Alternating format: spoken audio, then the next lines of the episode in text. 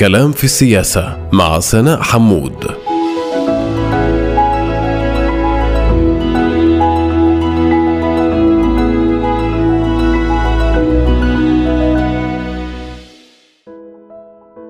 أهلا ومرحبا بكم مستمعاتنا ومستمعينا الكرام في حلقة جديدة من بودكاست كلام في السياسة الذي سنتناول في إطاره تحليلات معمقة بمنظور أوسع. حول قضية هامة أو شخصية مفصلية تركت وقعها وأدت إلى تحولات لافتة في المشهد السياسي. أنا سناء حمود وفي هذه الحلقة اخترنا أن نتعمق وإياكم في مسألة أنماط الحكومات الإسرائيلية المختلفة ما بين حكومات الأقلية مرورا بما يسمى حكومات الوحدة الوطنية وانتهاء بالحكومات الثنائية. ماذا تعني وبماذا تختلف وما دلالاتها؟ ولماذا أصبحت تتكرر في المشهد السياسي الإسرائيلي خلال الأعوام الأخيرة الماضية؟ موضوع حلقة اليوم من كلام في السياسة أنماط الحكومات الإسرائيلية بعيدا عن حكومات الأغلبية وانعكاساتها على الاستقرار السياسي. على مدار السنوات كانت في إسرائيل عدة أنماط من الحكومات التي لا تستند على الأغلبية وإن كانت فلم تكن متجانسة منها ما كان يعرف باسم حكومات الوحدة الوطنية بين الأحزاب الكبرى ومنها حكومات الأقلية التي لم تصمد طويلا عقب انسحاب أحزاب أو نواب منها على خلفيات سياسية أو دينية. غير أن العقدين الماضيين ومع تراجع منظومة الحزبين الكبيرين في إسرائيل وهيمنة الحزب الواحد على المشهد السياسي وما ترتب عليه من ضرورة الاستناد على الأحزاب الصغرى في تشكيل الحكومة توالت الأزمات السياسية وتعمقت. لتصل في العامين الماضيين إلى حالة من الجمود. تمثلت بانعدام فرص تشكيل حكومة مستقرة لتأتي بنمط جديد من الحكومات وهو الحكومة الثنائية. ولفهم هذه القضية وخلفياتها ودلالاتها يسعدني أن أرحب في هذا الحوار بالمختص في القانون الدستوري وعميد قسم القانون في كلية صفد الأكاديمية بروفيسور محمد وتد. أهلا ومرحبا بك. أهلا وسهلا فيك. قبل المباشرة في حوارنا اسمح لنا أن نستمع إلى هذه الصوتية ונותבע. לאחר הבחירות הדמוקרטיות שהתקיימו בארצנו, אפעל כמיטב יכולתי כדי שתיכון ממשלה אשר תכבד את רצון הבוחרים. להקים ממשלה רחבה ככל האפשר, ממשלת אחדות לאומית, שתגשר על פקיעים שהתגלעו בקרקע קיומנו. אני, יצחק בן שלמה ופנינה שמיר, זיכרונם לברכה, מתחייב כראש הממשלה לשמור אמונים למדינת ישראל ולחוקיה, למלא באמונה את תפקידי כראש הממשלה ולקיים את החלטות הכנסת. אני רוצה להביע הערכה עמוקה לעם בישראל על מערכת בחירות רצינית, מבוגרת, ללא אלימות, ללא שנאות, תוך דיון ענייני, תוך שמיעת דעת המפלגות השונות, מנהיגיהם, לגבי הנושאים שעומדים להכרעה בארבע השנים הקרובות. אני, בנימין נתניהו, מתחייב כראש הממשלה וכראש הממשלה החלופי לעתיד לשמור אמונים למדינת ישראל ולחוקיה. אני מתחייב כראש הממשלה החלופי וכראש הממשלה לעתיד לשמור אמונים למדינת ישראל ולחוקיה. אני, נפתלי בנט, בן ג'ים יעקב, זכרו לברכה, ומירנה לאה, תיבדל לחיים ארוכים, מתחייב כראש הממשלה וכראש הממשלה החלופי לעתיד לשמור אמונים למדינת ישראל ולחוקיה, למלא באמונה את תפקידי כראש הממשלה וכראש הממשלה החלופי ולקיים את החלטות הכנסת. אני יאיר לפיד בן יוסף טומי זכרו לברכה ושולמית לפיד תיבדל לחיים ארוכים מאוד מתחייב כראש הממשלה החלופי וכראש הממשלה לעתיד לשמור אמונים למדינת ישראל ולחוקיה, למלא באמונה את תפקידי כראש הממשלה החלופי וכראש הממשלה ולקיים את החלטות הכנסת. لو توقفنا عند بعض التعريفات الاوليه بدايه ماذا يتطلب تشكيل حكومة في إسرائيل؟ وكيف يتم إسقاطها برلمانيا في حال كانت هناك أغلبية لذلك؟ هلا في إسرائيل المفروض إنه في إيه، قوانين أساس اللي هي تعتبر نوع من الدستور لدولة إسرائيل. وقوانين الأساس هذه لا تخلق الفصل التام المطلوب بين السلطة التنفيذية والسلطة التشريعية. فبالتالي إقامة حكومة في إسرائيل يتعلق لحد كبير بالسلطة التشريعية لأنه عبارة عن يعني آه، ترابطات وائتلافات برلمانية من أجل إقامة سلطة تنفيذية في إسرائيل. فعادة يعني قانون الأساس في إسرائيل يتطلب على الشخص عضو الكنيسة عضو البرلمان اللي رئيس الحكومة منحه التكليف مشان يشكل الحكومة إنه يوجد لنفسه ائتلاف على الأقل يكون 61 عضو يدعمون هذه الحكومة. من المنطلق أنه 61 هو الأغلبية يعني الأساسية من مجمل أعضاء البرلمان اللي هم 120 فعمليا كل شخص يعني يستلم هذا التكليف أول مهمة عليه أنه يبلش بمحادثات مع الحركات السياسية الموجودة في البرلمان الأحزاب السياسية أو القوائم السياسية كما تسمى دستوريا. إيه، لعله وعسى أنه ينجح في أنه يكون في عنده 61 صوت أو كما يسمونه باللغة العامية 61 أصبع. حبيت أذكر 61 أصبع لأنه هي المفتاح لباقي التساؤلات الدستورية اللي بنسمع عنها في المدة الأخيرة بالذات لما بنحكي عن حكومات أقلية.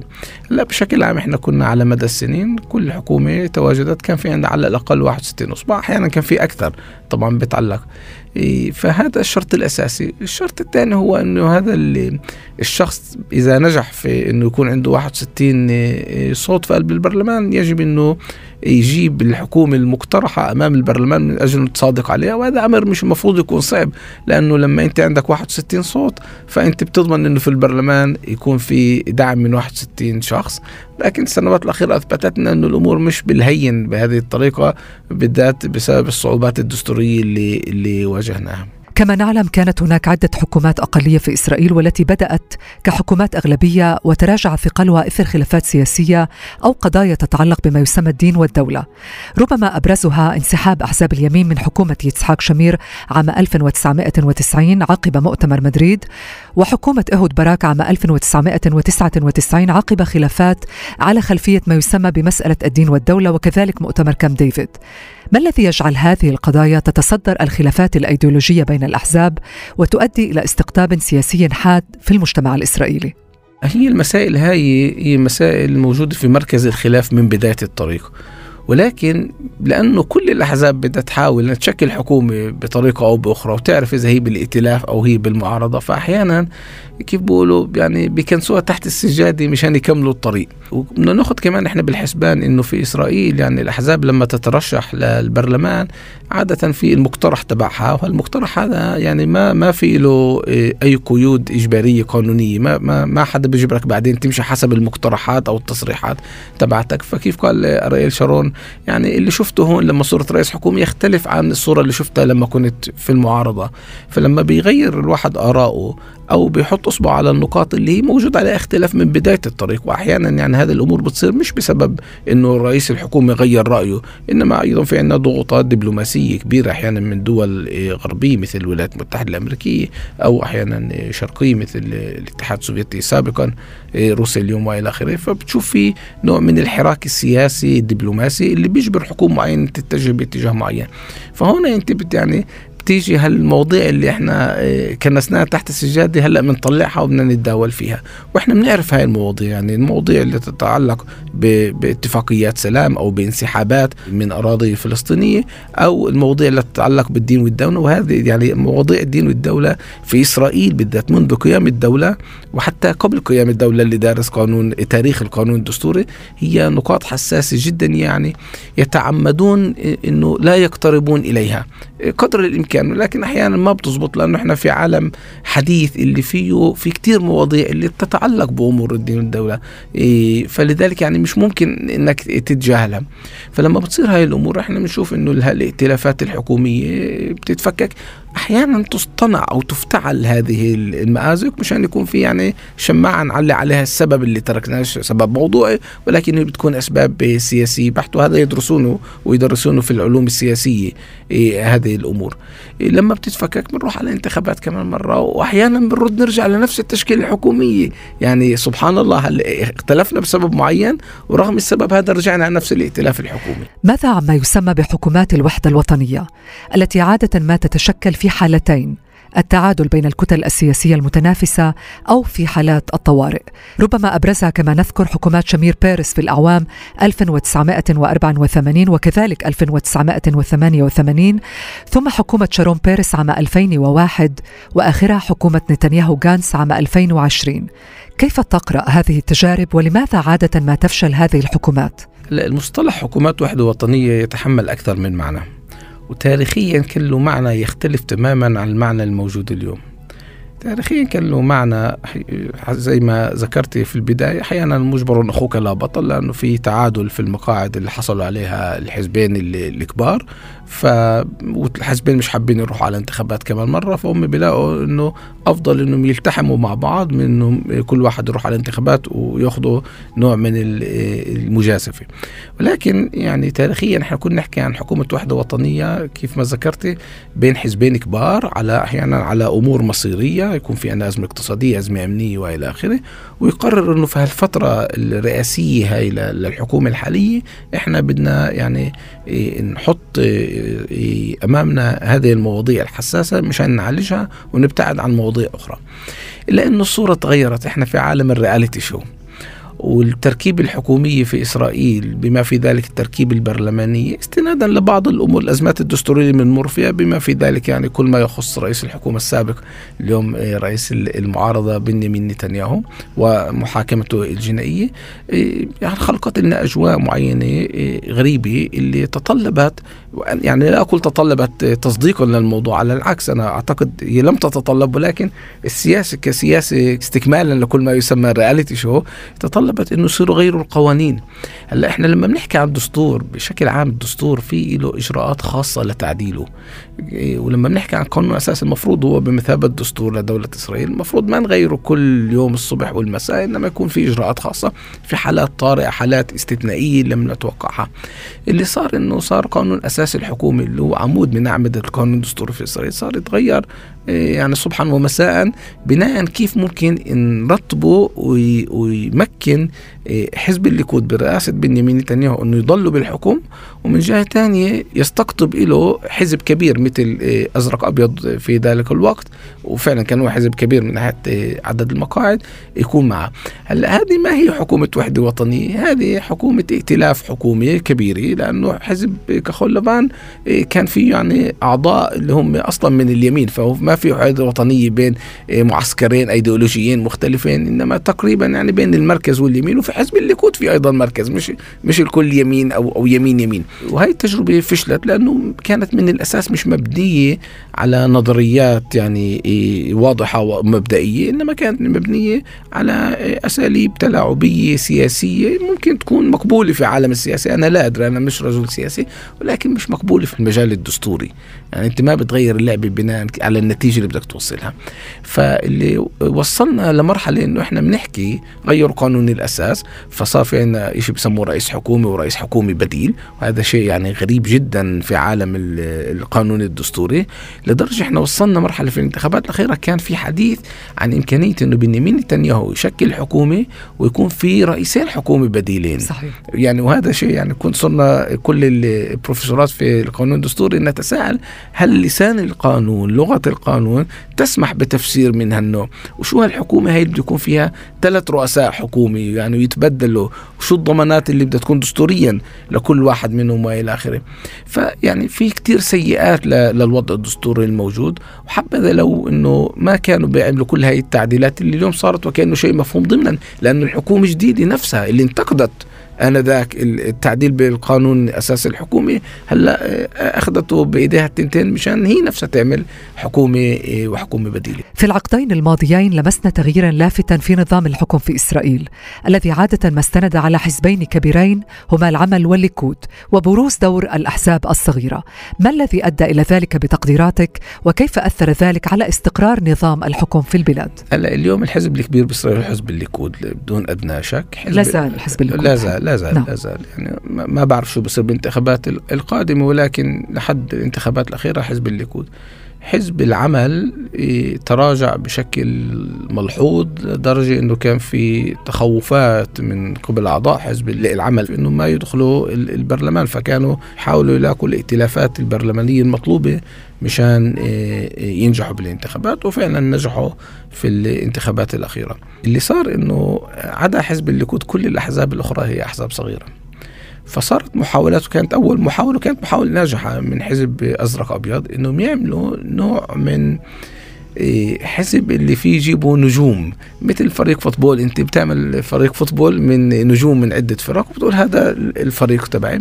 بطريقه أو بأخرى اللي أنت بتكون يعني مرضي لكثير أطراف وطبعا لما بتجيب نجوم انت بتجذب الأنظار لك وفعلا هم نجحوا وجابوا أكثر من 30 مقعد في البرلمان إذا أذكر. صحيح 35 مقعد عام 2019 كانوا كثير انتخابات فالواحد ما بتذكر كل التفاصيل. ولكن طبعا سرعان ما تفكك هذا الحزب. نظرا طبعا لأخطاء ممكن تكون في سياسيه كمان هاي مواضيع بدرسوها بالعلوم السياسية. كيف تلعب اللعبة السياسية؟ المسألة مش بس مسألة فلان عنده حس سياسي أو ما عنده حس سياسي. في خطوات تفعلها في خطوات لا تفعلها ولكن تفكك هذا إيه، الحزب. فاللي صار عندنا إنه ضلت الأحزاب الصغيرة. والأحزاب الصغيرة هي صغيرة ولكن قوية. لما رفعوا نسبة الحسم في الدخول للبرلمان يعني من جهة واحد صعبوا على دخول الأحزاب الصغيرة ولكن بنفس الوقت حزب صغير اللي استطاع أن يدخل البرلمان وأحيانا هو تقبل يعني المساعدة من أجل أن يدخل البرلمان مثل ما بنيامين نتنياهو ساعد حزب سموتريتش يدخل البرلمان لأسباب سياسية بحت عشان يدعموا بالحكومة. فأنت بتدخل مش بتدخل معك مقعدين بتدخل معك أربع مقاعد. أربع مقاعد لا يستهان فيها بالذات لما إحنا بنحكي عن حكومات اللي يعني بالحد الأقصى تبعها عم ندور على 61 صوت اللي يدعم آه، آه، هالحكومة هاي. فأربع مقاعد كتير مهم. وثانيا مش بس أربع مقاعد إحنا صرنا نحكي عن إمكانيات أنه أحد الأعضاء بالأحزاب الصغيرة يترك الحزب هذا ويروح مع هذا الحزب أو مع ذلك الحزب أو أحيانا ما يسمى بالقسم من الحزب يترك ثلث من الحزب يترك. هلأ ثلث من أربع أعضاء هي ثلاث أعضاء. في فرق بين لما بتحكي عن 30 عضو بدك تقنع 10 أعضاء وهذا أمر صعب. لما تقنع ثلاث أعضاء اللي هم من الأساس في المعسكر تبعك سواء باليمين أو باليسار فسهل إنك تقنعه. فلذلك صار في زعزعات كل وقت. يعني هذا أمر غريب جدا. نحن كل وقت نحكي عن ما يسمى باللغة العبرية عركي الناس منشقين. منشقين عن الأحزاب السياسية. يعني هذا أمر مش صحي ابدا سياسيا ودستوريا. فلذلك إحنا اليوم موجودين في أزمة دستورية وأنا بعتقد إسرائيل موجودة في الأزمة الدستورية الأكبر والمميزة على الإطلاق سلبيا طبعا منذ قيام دولة إسرائيل حتى قبل آه، سن قوانين الأساس. هل هي فعلا أزمة دستورية بروفيسور محمد أم أنها كذلك تراجع للأيديولوجيات السياسية أو تلاشي التباينات الجوهرية بوجهات النظر في قضايا أساسية كالسياسه، الأمن، الاقتصاد بين الحزبين الكبيرين هو ما أدى إلى تراجع ثقلهم لصالح الأحزاب الصغيرة فعليا التي تمثل كما نعلم قطعات عينية أو قضايا بعينها. لا ممكن هذا السبب ممكن هذا السبب مش شرط هذا السبب أو هذا السبب. وبحب أوضح ليش. الأحزاب الإيديولوجية بعدها موجودة يعني ميرتس ما غيرت آه، آه، جلدها ولا حزب العمل ولا آه، حزب يمينة ولا حزب يشعتيد ولا حزب العربية الموحدة. فما بعتقد هي انعدام يعني أو تراجع الأفكار الأيديولوجية المبدئية. ولكن طريقة التفكير تغيرت وهذا الشيء ممكن يكون آه، على فكرة يعني وفي نظريات بالعلوم السياسية بتتحدث عن الموضوع ممكن يكون ناتج لعدم قدرة الأحزاب الموجودة بالساحة السياسية إنها تتغلب على حزب الليكود أو على السيد بنيامين نتنياهو بحد ذاته فلذلك ارتأوا إنه يغيروا طريقة تعاملهم السياسي ويتبنوا نفس الأسلوب السياسي اللي بنيامين نتنياهو كان يعني يستعمله. بنيامين نتنياهو بين معركة انتخابية أولى وثانية بفارق زمني لثلاث أشهر كان يتحدث بلغتين مختلفتين بتاتا. يعني ما كنت تتوقع إنه هذا نفس الشخص اللي واقف على الأقل بما يتعلق ب يعني العرب أو الفلسطينيين في إسرائيل. أكيد أكيد. يعني كان الواحد يعني يرجع على التسجيلات مشان يتاكد إنه اللي بيسمعه صحيح ولا مش صحيح. فلذلك إحنا يعني ما بدي اتهمهم انهم تركوا الإيديولوجيات تبعتهم لكن بعتقد أنا أحيانا رفعوا إيديهم تعبوا من طريقة تفكير سياسي معينة واتجهوا إلى نظريات سياسية أخرى من أجل إنه يوصلوا للحكم لكن يعني كرجل قانون أنا أتوقع منهم وأتأمل منهم إنه لا أنت حط اعمده الأساس للقانون الدستوري وبعدين العب اللعبة السياسية بناء على أعمدة الأساس. مش إنك ترسم أعمدة الأساس بناء على المصالح الشخصية. في في فلسفة القانون شيء بيسموه فيرنس. الاستقامة أو الاستقامة. هلأ أنت لازم تفكر أنا اليوم بالحكم بكرة ممكن أكون بالمعارضة. صحيح. فأنا ما بدي يعملوا لي وأنا في المعارضة الأشياء اللي أنا بعمل لهم إياها. وهذا هو أساس الحكم الديمقراطي بإسرائيل. وبالعالم كله تاريخيا. إنك أنت بتعرف إنه كل أربع سنوات أو طبعا بتعلق في الدولة كل كذا سنوات في ممكن يكون مبدئيا تغيير بالحكم فأنت لازم تمتنع عن موقف معين انك أنت لما تكون بالحكم تصير تغير في قواعد اللعبة مشان تبقى في الحكم هذا بيكونش استقامة. ماذا عن العامين الأخيرين وما شهدناه من نمط حكم جديد؟ اصطلح باسم الحكومة الثنائية بالإشارة إلى ثنائية القيادة بالتناوب. كان نتنياهو وغانس عام 2020 والآن بنت ولابيد بل ونواب رئيسين كما نرى في الحكومة الحالية هما غانس وساعر كيف تقرأ هذا التطور وما الذي يمكن استدلاله من ذلك بحسب رأيك؟ هلا كرجل قانون أنا بعتقد هالتعديل اللي صار بقانون أساس الحكومة هو آه، ليس أقل من كارثة دستورية. لأنه لو فكروا فيها كنظرية مبدئية ممكن نتوقع أنه في شيء موديل من هالنوع نمشي حسبه وإلى آخره. ولكن شوفي شو مبني هالتعديل الدستوري؟ مبني حتى مش على ثقة بين الأطراف إنه بدنا نكتب بيننا وبين بعض اتفاقية اللي طبعا ما مش ممكن نروح فيها على المحكمة كمان اللي فيها نضمن ونأكد رغم الشكوك الموجودة وعدم الثقة الموجودة بين جميع الأطراف إنه بس يوصل التاريخ المحدد فلان الرئيس الحكومة البديل يجلس على كرسي رئيس الحكومة ورئيس الحكومة الأول ينزل عن كرسي الحكومة. والتخوفات أحيانا أو في غالب الأحيان إنه رغم يعني صدق النوايا ممكن تكون في معايير معينة أو تغيرات معينة على الساحة السياسية أو الأمنية أو الدبلوماسية اللي لا تتعلق برئيس الحكومة. فبالتالي أنت بتيجي وبتقول له يعني كنت بدي اسلمك ولكن الأمور تغيرت وما قدرنا نمرق الميزانية. ما قدرت الميزانية انحلت الحكومة روحنا كلياتنا.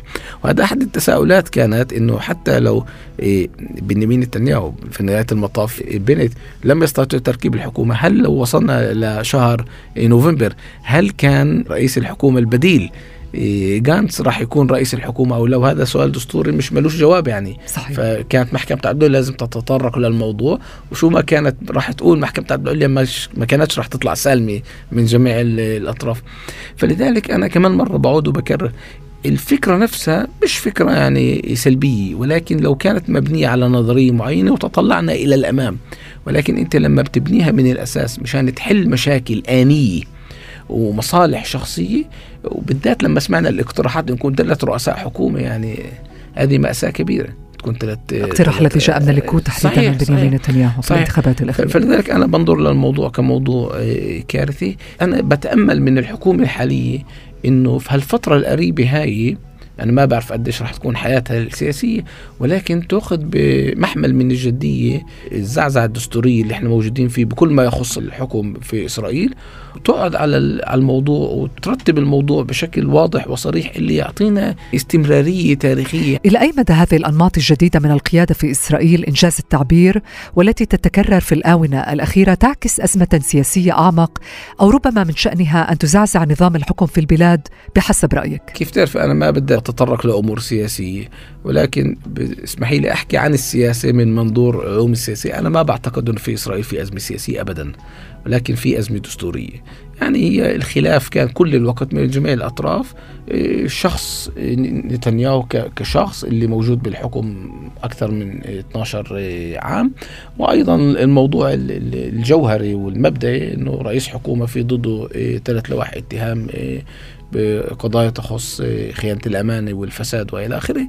فهذا الموضوع يعني جميع الأطراف قالت بشكل واضح وصريح أنه لو بنيامين نتنياهو يتنحى عن منصبه ممكن يعني إيه، تركيب حكومة إيه، ائتلاف وطني مع مع حزب الليكود. يعني ما في مشكلة بين الأحزاب وحتى أحزاب يسارية مثل ميرتس ومثل حزب العمل قالت بشكل واضح وصريح مستعدة تكون بحكومة مع حزب الليكود لكن مشكلتها مع بنيامين نتنياهو فلذلك أنا لا لا أتوقع أنه المسألة هي مسألة أزمة سياسية لكن هي أزمة دستورية لأنه بنيامين نتنياهو لم يتنحى عن موقفه بنهاية المطاف وخلق نوع من العقدة الدستورية اللي مش ممكن حلها. ضيفي إلى ذلك الفكرة أنه صاروا خلال يعني المنافسة السياسية والمعارك الانتخابية صاروا يغيروا بقوانين الأساس. وهذا بحد ذاته الأزمة الدستورية اللي أنا بحكي عنها. أنا بعتقد يعني أنه ما بنعرف هلأ شو بكرة راح يصير. ممكن نتنياهو هلأ رئيس المعارضة ممكن يرجع يصير رئيس الحكومة وإلى آخره. ولكن أنا آمل أنه الحكومة الحالية تأخذ بجدية كاملة هذا الموضوع لتدرسه ومش بس تحاول تضع يعني بعض التعديلات بقانون أساس الحكومة عشان تمنع من شخص آه، معين اللي هو هذا الموضوع نتنياهو أنه يرجع للحكومة. مش هاي المشكلة المشكلة أنه إيش المبادئ الدستورية اللي إحنا بدنا نمشي عليها بغض النظر مين راح يكون رئيس الحكومة؟ ما المطلوب اليوم باعتقادك لاستعادة التوازنات السليمة في نظام الحكم برمته لا سيما ذلك المتعلق بمبدأ فصل السلطات؟ وهل تعتقد بأن الحكومة الجديدة حكومة بنت لبيد قد تأتي بهذا التغيير بعد سنوات طويلة من المساس باستقلالية هذه السلطات والمساس فيها؟ اولا وقبل كل شيء تتطلب إرادة. لا ممكن أقول انها تتطلب إرادة من السلطة التشريعية ولكن إحنا نعلم أن السلطة التشريعية موجودة رهينه بايدين السلطة التنفيذية. السلطة التنفيذية أقوى سلطة في إسرائيل حتى بكل ما يتعلق بسن القوانين. في هناك لجنة وزارية معنية بسن القوانين وكل الأمور تدار عن طريقها. يعني ممكن واحد ينتخب للبرلمان ولا يستطيع أن يؤثر بأي شيء. لأنه الحكومة يعني تعرقل عمله لا قديش الحكومة الحالية راح تستطيع إنها تقدم هاي الأمور؟ أنا لا أعلم. أول شيء يتعلق فعلا في إرادتها وثانيا يتعلق بمدى حياتها. يعني إحنا بنحكي عن تعديلات مهمة وإحنا نعلم نعلم جدا إنه في بعض القوانين بإسرائيل سنت يعني ما بين ليلة وضحاها ولكن أمور من هالنوع بهذا المستوى الجدية وأنا هيك أتأمل إنه ياخذوه على محمل من الجدية ويدرسوه قبل ما يسنوه. ما بدنا أمور تسن على السريع وثاني يوم نكتشف إنه كان في أخطاء إنما بدنا إنها تدرس بشكل موضوعي بغض النظر بتفيد مين بالحلبة السياسية. بسؤال أخير ما هي الأمور الخمسة الأهم بروفيسور محمد التي تعتقد بأنها تتطلب الإصلاح بالجانب الدستوري في البلاد في هذه المرحلة تحديدا؟ اولا كل قوانين الأساس في إسرائيل الموجودة أنا أتوقع وآمل إنه تكون محصنة بمعنى في بعض القوانين محصنة قوانين الأساس ولكن هي قلة. يعني أهم قانون في إسرائيل قانون الأساس إيه، كرامة الإنسان وحريته. هذا رغم أنه قانون الأساس ممكن تعديله بأي أغلبية عادية. عادية. اثنين أمام واحد واختفى القانون أو تصلح القانون. إيه، فهذا أمر مهم. يعني أنا ما بتوقع أنه بسنين القريبة علينا يصير في عنا دستور كامل متكامل ولكن على الأقل تعطى نحافظ على الأشياء الموجودة لأنها مهمة جدا. الموضوع الثاني هو استقلالية محكمة العدل العليا. لا يعقل إنه الجهاز القضائي يكون كل الوقت موجود بإحساس وبشعور إنه هو مهدد. وأنا بقول مهدد لعدة أسباب. هذه يعني السلطة القضائية بإسرائيل سلطة مش محمية. دستوريا في قانون أساس القضاء ولكن كمان هو مش محصن ممكن تغييره. يعني ما يسمى محكمة العدل العليا كباجاتس. أنا كتبت أحد في أحد مقالاتي ممكن يختفي عن الوجود بأغلبية اثنين أمام واحد. وانتهى الموضوع. ما فيش محكمة العدل العليا ولا تستطيع أن تساعد أي شخص في إسرائيل سواء عربي أو يهودي أو متدين أو علماني أو رجل أو امرأة وإلى آخره. فهذا أمر جدا مهم. الأمر الثالث يخص مبنى الدستوري لإسرائيل بكل ما يتعلق بفصل السلطات. في السلطة التنفيذية والسلطة التشريعية ما في فصل بينهم أبدا. القانون الأساس نفسه يشترط في بعض الأمور أنه مشان تشغل منصب وزارة معين يجب أن تكون آه، عضو برلمان. على فكرة الوزراء حسب القانون مش شرط يكونوا أعضاء برلمان ولكن نحن نعلم أنه قسم من تركيبة الحكومة هو أنك توزع الحقائب الحكومية على أعضاء برلمان لدرجة أعضاء البرلمان يشعروا يشعرون وكأنهم ترقوا في في في في عملهم السياسي عندما يعينون لوظيفة وزير أو لنائب وزير وهنا الأمر يعني يتطلب دراسة عميقة بالذات مشان أيضا نفهم إنه السلطة التنفيذية مع كل احترامي لها كسلطة تدير أمور الدولة كمان هي لازم تفهم إنه هي مش فوق سلطة القانون. الموضوع الرابع يتعلق بالأقلية العربية في دولة إسرائيل وعلاقتها مع الدولة. إحنا نعلم أنه كان في قانون القومية وفي خلافات كبيرة على قانون القومية ما بدي أتطرق إليها كلها ولكن أحد أهم أعمدة الأساسية أنه على الأقل هالأقلية العربية تعرف أنه في هذا القانون ما في مس في حق أساسي حق دستور وهو حق المساواة وليس فقط على المستوى الشخصي الفردي. طبعا على المستوى الفردي إحنا بنعرف قانون أساس كرامة الإنسان لا يحمي حتى هذا الحق ولكن محكمة الدوليه فسرت كرامة الإنسان إيه، كمصطلح اللي يتضمن في داخله أيضا المساواة. لكن يجب أن نفهم إنه القانون أساس القومية يتحدث عن اللغة العربية لكن يتحدث عنها بلسان الجماعة. أي في اعتراف بطريقة أو بأخرى من الدولة أنه المواطنين العرب بإسرائيل هم ليسوا فقط مواطنين على المستوى الفردي إنما كأقلية. هلأ في اختلاف من جهة بالحديث بين الأقلية العربية والدولة هل يجب الاعتراف فيهم كأقلية قومية إيه، وإلى آخره. ولكن على أرض الواقع نعلم في هناك آه، قوانين عدة في إسرائيل تعترف يعني بشكل واضح وصريح في الأقلية العربية إيه، كأقلية قومية. فلذلك مهم جدا في هذا القانون الأساس أن يكون في هناك إيه، مضمون واضح وصريح يختص بكل آه، ما يخص حق المساواة ضمن حق المساواة للأقلية العربية. ماذا عن تحديد ولايات رئيس الحكومة التي دار سجال حولها مؤخرا؟ هل تندرج بهذا الإطار من وجهة نظرك؟ مشكلة مع الولايات أنه أحيانا هالولايات ما بتكون ولاية بمعنى الكلمة ولاية يمكن تكون ولاية لسنة أو لنص سنة ففي هنا إشكالية في الموضوع. لكن بال... إذا تغير القانون الدستوري بإسرائيل بطريقة أو بأخرى اللي يضمن أنه الولاية هي فترة أربع سنوات فأنا مع الفكرة أنه يكون في تحديد لولايتين لأنه هذا الأمر يعني بيكون صحة أكثر إيه، للتغيرات الديمقراطية ولا إمكانية الشعب أنه يغير. لما بيقعد الإنسان على الكرسي تبعه فترة أكثر أول شيء بحب الكرسي كثير اثنين بصير في عنده القدرة والقوة السياسية المطلوبة أنه يغير قواعد اللعبة خلال اللعبة. مشان يضمن وجوده السياسي واستمرارية وجوده السياسي. وهنا هون بتبلش المشاكل. وأغلب الديمقراطيات في العالم اللي تحولت من نظام ديمقراطي لنظام أقل ديمقراطي على يعني أدنى التصريح هي بلشت بأسلوب زاحف بتغيير قواعد اللعبه السياسيه داخليا وأيضا بعلاقة السلطة السياسية مع السلطة القضائية ومع الصحافة ومع حراس البوابة وإلى آخره من أجل أنه يضمن وجوده إسرائيل. يعني مش دولة شاذة في هذا المضمون ممكن أعطي عدة أمثلة من التاريخ من دول أوروبية على فكرة وأيضا من دول عربية اللي بلشت كدول ديمقراطية بطريقة أو بأخرى فالفكرة كفكرة أنا مع هذه الفكرة ولكن يجب أيضا أنه نكون عادلين كفاية أنه الولاية يجب تكون ولاية مش تكون يعني قعدت على الكرسي يومين وسموني كنت رئيس حكومي لولايه كاملة. شكرا لك المختص في القانون الدستوري وعميد قسم القانون في كلية الصفد الأكاديمية بروفيسور محمد وتد على هذا الحوار الخاص. شكرا لك على استضافتي. كان هذا كلام في السياسة. شكرا لكم مستمعاتنا ومستمعينا الكرام على حسن الاستماع. أطيب التحيات لكم أينما كنتم. دمتم بكل خير. كلام في السياسة مع سناء حمود